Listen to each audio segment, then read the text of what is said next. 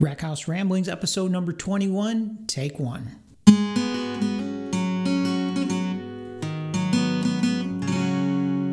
Hey, this is Rackhouse Ramblings. I'm Jeff, and this is episode number 21.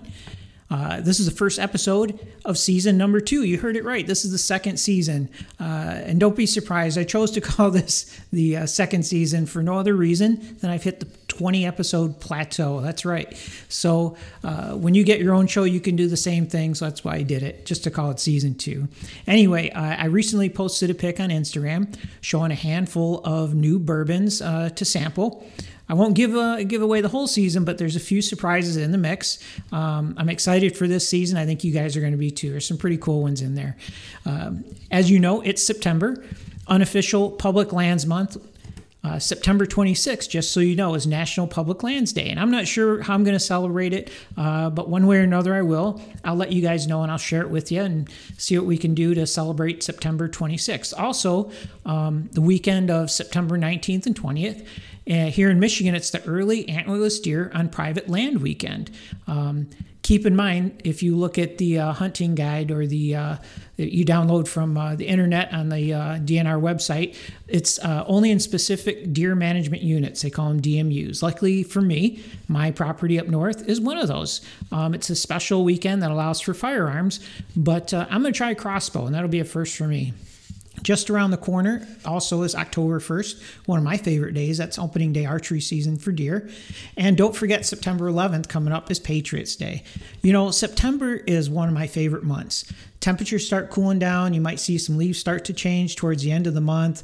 And I start daydreaming about sitting in my tree stand, the trees swaying in the breeze, and me dozing off. I love it. Absolutely love it. Before I forget, um, I'll give you guys an update on my hand. And just to refresh your memory, a couple weeks ago, I cut my hand on a piece of mirror and it, it, sliced the knuckles on the back of my hand, cut right through a couple of tendons. So I had a surgery to reattach them, was successful from what the doctor says. I guess you can't see it, right? So far, so good. Um, two days ago, they took my cast off and, and uh, uh, pulled the stitches out and the stitches were kind of holding the skin closed so they took those out and it felt so good because there was like this constant um, pulling on the skin and it was just driving me crazy. So while the cast was off i cleaned up my hand soap and water cleaned up the wound a little bit and then they um, recasted it. So i'll go back in two weeks for for another evaluation but so far still good. Uh, i still can't move those two fingers yet. It's my middle finger and my ring finger. And think of it this way like those tendons are like small little cords um, and they were cut clean right through. And what the doctor does, the surgery basically just pulls them back together like tip to tip, and then he does a quick stitch on there um, to put them close to each other using like a surgical thread or whatever, right? And the tendons actually will heal themselves back together. The thread just holds them in place to kind of facilitate that healing process, you know? So you can't really pull on them, you can't test them, you can't do anything until they're fully healed back together, which is he's telling me like six weeks or something like that. And that's the reason for for being in a cast for so long. I keep reminding myself, you know, it could always be worse. It sucks, but it could always be worse. So that's the update for me. My plan is to follow doctor's orders, stay in the cast, you know, uh, till the end of the month, probably rehab it for a few weeks after, and then get back to work. And, you know, speaking of work, I miss it. I really do. Um, I miss the guys, I miss the action, I miss sirens, all that stuff. Um, time off of work, time away from my friends really makes me think about how much uh, I enjoy what I do and enjoy being around the people, you know, that feel the same way. But don't get me wrong, I enjoy my time. I enjoy my time off too. You know, sleeping through the night and being in your old bed is pretty cool. But there's something to be said about waking up, you know, with a purpose. You know, you have a reason to get moving, a reason to get out of bed. And I'm terrible at sitting still. I just can't sit there and do nothing. I'm sure you guys are the same way, a lot of you. Um, I have some retired friends, and let me tell you, they still have a purpose. They have a reason to get up, even if, because they're just to retire doesn't mean you know they don't really have purpose but i'll save that for another podcast you know years down the road anyway. Um, speaking of podcasts let's get into it. So uh, for this podcast i'm going to have a segment about cbd oil yep cannabis oil. Then i want to revisit one of those new favorite tv shows at growing belushi. And also i'm going to spotlight uh, boone county distilling one of the bourbon uh, distilleries i stopped at last weekend. It's an artisanal Distillery. Uh, it's going to be a great podcast. We're going to taste some, we're going to talk some, and so stay right there. We will be right back.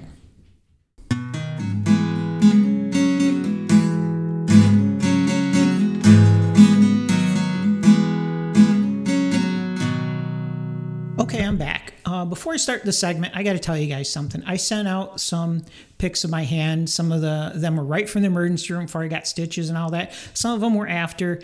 And when you guys look at them, I know you're thinking to yourself, "Oh shit, that's got to hurt." Well, at first when I did it, it didn't hurt at all. that was a strange thing. The cut was like clean, like a razor, like a lightsaber cut. It didn't hurt at all. But I can tell you, like later on, it really fucking hurt. it hurt bad, especially uh, like right after the surgery where they reattach it together, you know. So you go for outpatient surgery and they send you home. Oh, this is great. No, nothing hurts because of all the anesthesia. I can tell you a few hours later, it hurt like a motherfucker. So the, the doctor gave me a script and they give you a script for opiates, of course, Norcos. And so I'm trying to be a good patient. I follow his discharge instructions. They take them every four to six hours, blah, blah, blah. So I did it for like the first two days. And on the third day, I just couldn't do it anymore. When you take those things, I felt like I was in a fog, almost like I was dizzy all the time. And then you don't shit. They don't tell you that on TV or any of that stuff. I was constipated for three days and it was fucking miserable, I will tell you. So the fourth day, I stopped taking them and I switched to just ibuprofen. And I guess the good it wasn't I wasn't like foggy anymore. My hand felt a little bit better, um, but that ibuprofen just put my stomach into knots. It was like having a stomach cramp all the time that won't go away. So after about another four or five, probably four days, I think I said enough of that and I stopped those two. And the stitches, they're still in in the cast, you know, underneath, and they start itching like crazy. And during the day, I guess it's tolerable, but night when you're trying to go to sleep, it is really, really tough. And because you can't get comfortable and you can't really itch them. And, you know, I'm sticking like popsicle sticks up into this cast trying to itch everything. So finally, you know, I had to stop my pharmacy and get some other uh, medications refilled. And I asked my pharmacist, um, if she knew anything about CBD oil. And I wasn't sure how she'd take it, you know, because it comes from weed and all that, but she turned out to be really helpful. And she was telling me she has never used it personally, but her mother in law swears by it. And she goes, You have to really be careful because it's not regulated. You don't know where you're going to get. You have to buy from like a, a, a reputable person, a reputable company or whatever. And she mentioned um, going to a health food store in Livonia. It's called Zerbos. She goes, they have a, a, whole lot of products and the people there know what they're talking about.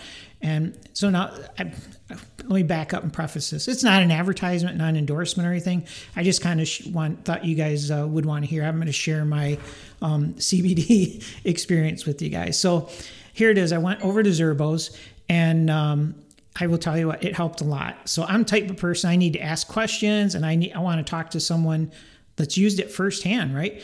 So I went over there and found someone. Sure enough, one of the staff um, spent about 45 minutes with me and kind of recommended a specific product and a specific brand. Um, and there's just like the reason is there's so much stuff out there it's overwhelming. If you google cbd oil you'll get thousands of freaking different places to look at. And not only that like at zerbos you go down their aisle and they have a whole freaking aisle devoted you know top to bottom left to right of all cbd stuff. And so when you look at them they're all cbd oil but apparently they have different concentrations and different dosages and drops and it was like holy shit. So this guy like started uh, talking to me and narrowing it down and talked about like um, using a liquid they call it a tincture and it's like concentrated stuff and it comes in a bottle with a little dropper. He goes oh you know each drop contains three milligrams. Um, this is how you do it. You put it under your tongue. It gets absorbed you know for the vasculature under your tongue.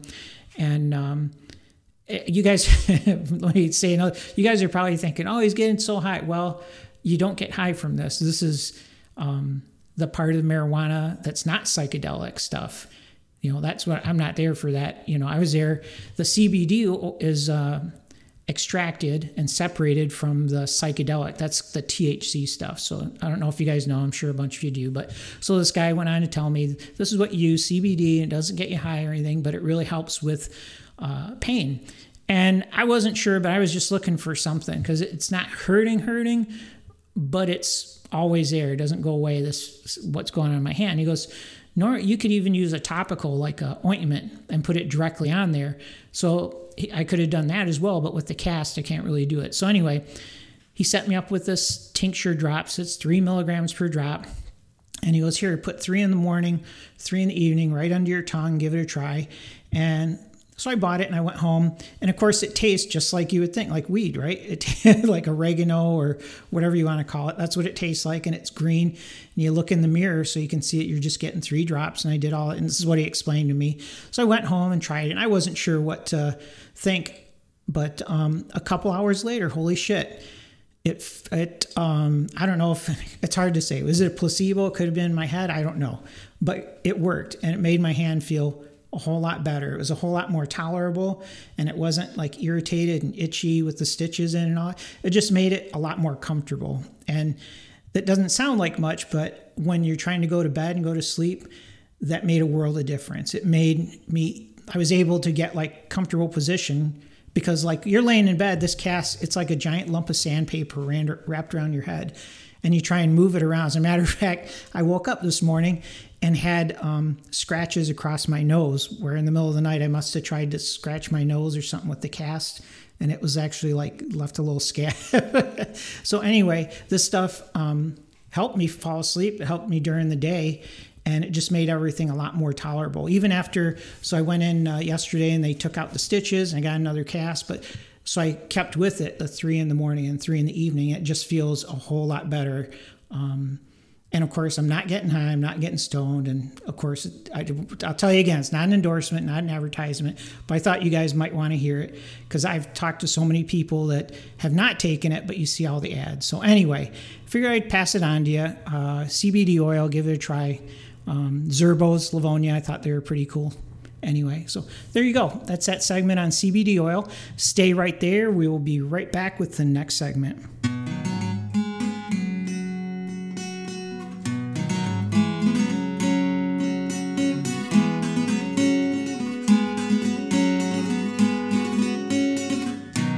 right, we're back. Rack House Ramblings, second season. Actually, episode 21. I don't know why. I'm going to be bragging about second season for a while. so anyway, I've been watching uh, a lot of TV, and I mean a lot of TV. And uh, one show I'm really liking is this Growing Belushi show on the Discovery Channel. Um, the show follows Jim Belushi, and he's trying to start a cannabis farm. It's funny. It's easy to watch. You know, it's one of them shows you don't have to think while you watch. And I say that because there's like this trend in TV that requires you to watch every episode back to back, and you have to pay attention and remember all these details, all these specific who's who and what's what. And it just sounds like a lot of work. Well, this show is not like that, not by any means. So they have three episodes. I've, I've watched all three so far, and they don't disappoint. It's pretty funny. In the, the third episode, I'll give you a little teaser, but Jim Belushi, I'm not gonna give away the whole show, I'll just give you a teaser. So Jim Belushi is in Colombia trying to find some specific seeds, cannabis seeds, right? The seeds are important because Dan Aykroyd uh, won't let Jim Belushi use the Blues Brothers name unless they get these three specific strands of cannabis. And you know he's trying to uphold the quality standards. The Blues Brothers name is so important. He just doesn't give to anyone for anything. And so anyway, wouldn't you know, Jim Belushi is on a mission to find them. And does it sound familiar, like the Blues Brothers movie, like on a mission from God? I think that was the whole idea here. So that was the premise. He's on a mission with the Blues Brothers thing. You know, it's funny. I like it. So anyway, um, it kind of tied, tied into my CBD oil thing, I thought. So I figured I would talk about. In the latest episode, he does a tutorial. You'll see on how they extract this stuff from the plant. They use this CO2 extractor, and that's the same way that the, the CBD oil is extracted. But in Jim Belushi's farm, he does it for the THC, the psychedelic part. So same process, different product. But if you're interested in the CBD part of it, um, watch the show and you'll see like a little segment on that. It's pretty interesting. Anyway, I think the show's funny. Um, check it out on Discovery Channel. And I even went to discovery.com and found the episodes on demand. You can check them out right there on their website. So there you have it. Um, Growing Belushi, Discovery Channel. It's funny. Check it out. Be right back with the next segment.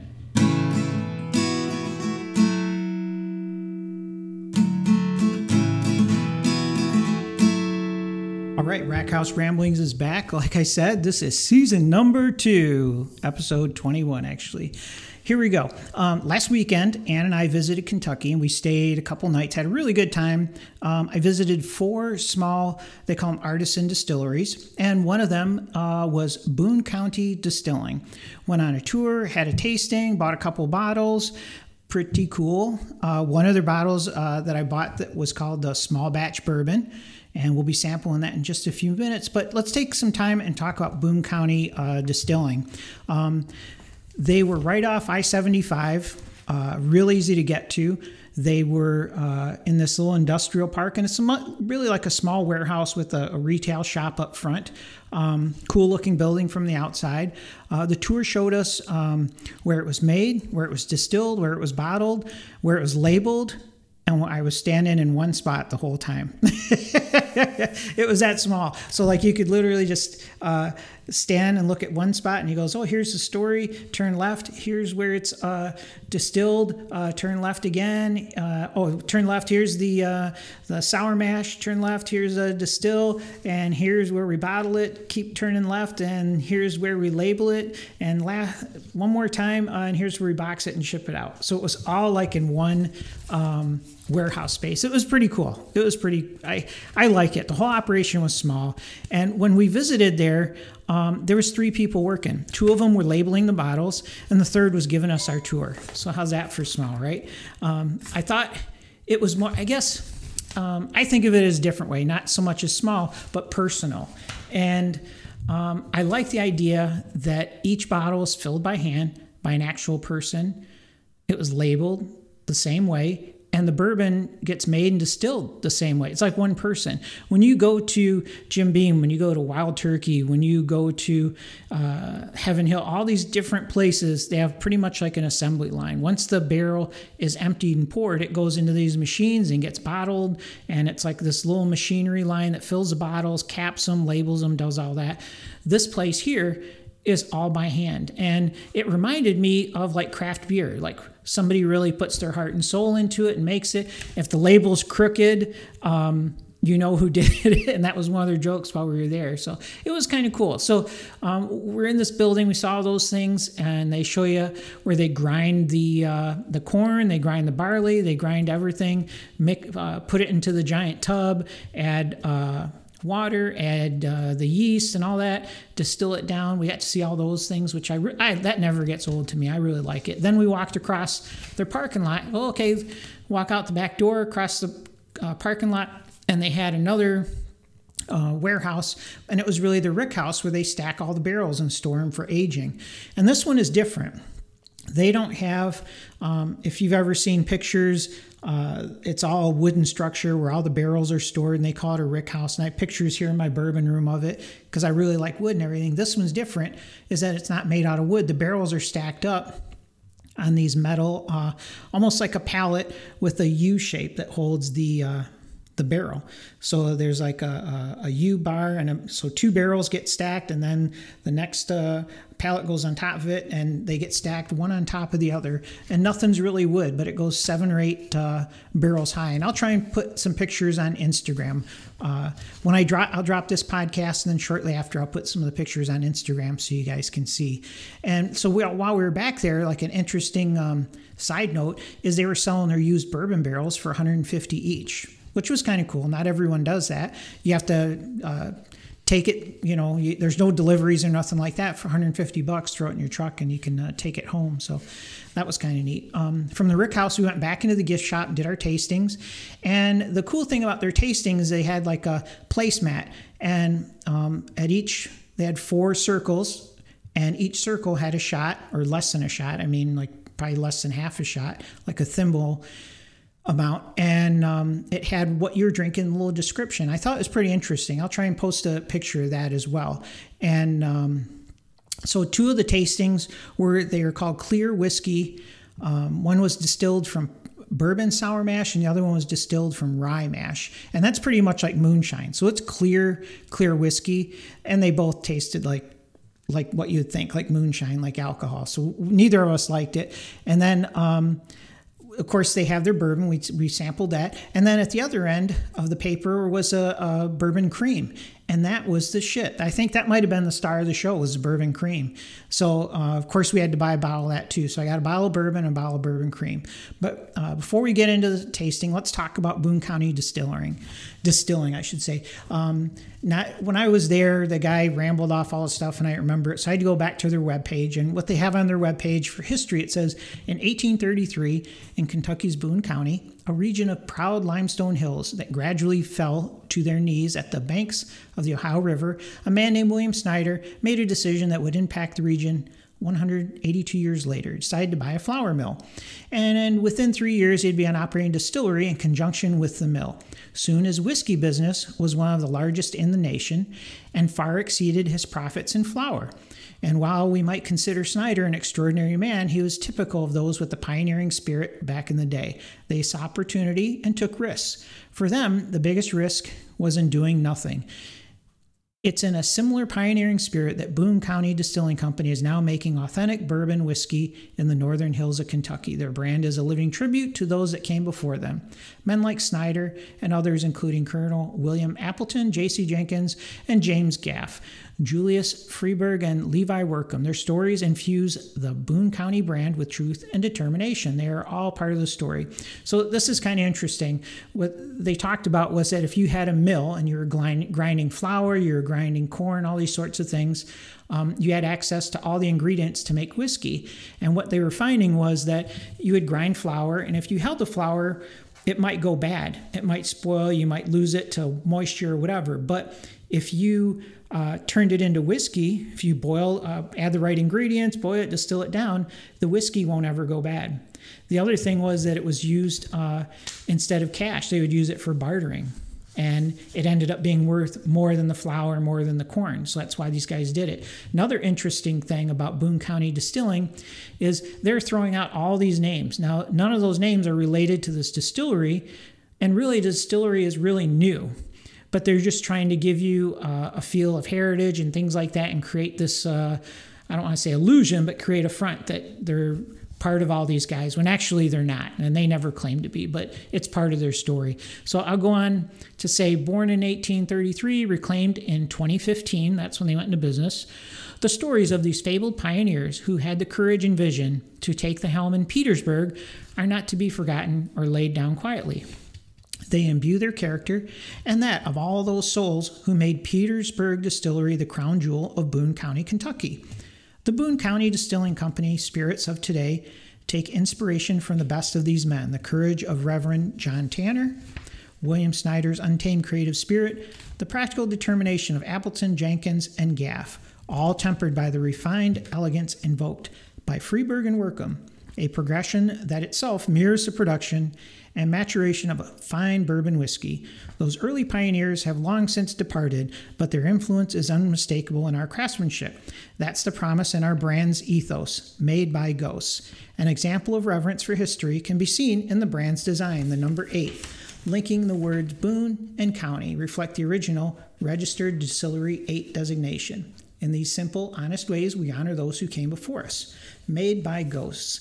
So that was the thing. When you walked in their gift shop, you'll see a sign that says made by ghosts and had pictures of all these people that they mentioned. Not that they're part of the distillery, not that they have anything to do with the distillery or recipes or anything, but it adds to the, the heritage or whatever makes them feel like they've been around forever. So, anyway, the place was cool. Guys were cool. I would definitely uh, go there again, check it out. So, without further ado, I have a sample, a bottle here of Boone County small batch bourbon, straight bourbon whiskey. Now, the cool thing, when I was there, I asked the tour guide about small batch.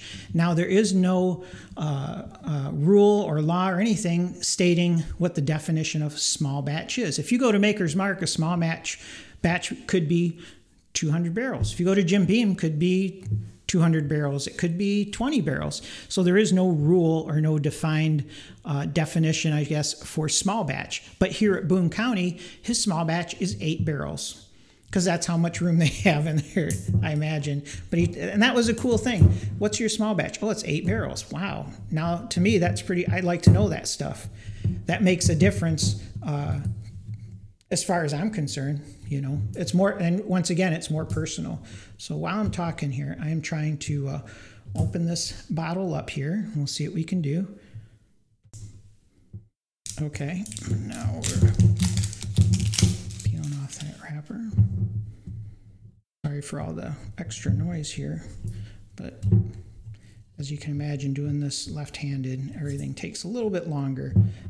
I was talking to a buddy of mine today and he said, Jeff, you're learning some new life skills. And I said, Life skills? What are you talking about? And he said, Oh, you're learning to do things left handed. I said, Oh, that's a great life skill. That's a good way to think about it. There we go. That's more like it. So, Bourbon County, small batch bourbon. What does it say on the back here? Sorry, I had to put on my glasses. So here we go. Bourbon County, small batch bourbon, 90.8 proof. Born in 1833. I don't know why it says that. They started in 2015. Uh, William Snyder arrived in Petersburg with a will of iron, a vision for prosperity in America's new West. What he found, a few steps from the banks of the Ohio River, was the intoxicating taste of opportunity. William and his brother John acquired the town's steam mill in 1833 and transformed it into a distilling giant, creating the finest straight bourbon whiskey. The work was as hard as charred oak knots. Sweat and grit in the hot summers and snow and ice in the dark days of winter. We bottle this to honor our history, the Snyder boys, and the hardworking Petersburg locals. We honor their industry and determination with each bottle of our small batch straight bourbon whiskey. In the spirit of those who came before us, we are made by ghosts. There you go. Kind of the same thing, has a picture of an old guy in the back. Not that he has anything to do with his company, but they're honoring him. So we're going to take a little sip here uh, in the. So I'm pouring some of my little shot Oh, glass. Smells like bourbon.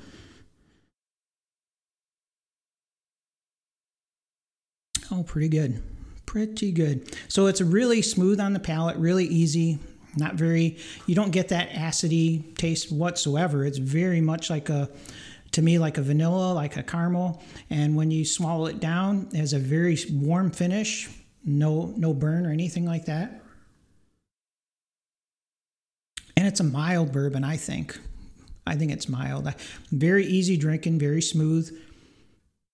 And I really like the nose on it too. Smells really, really good. I, I, I, hope I'm describing it.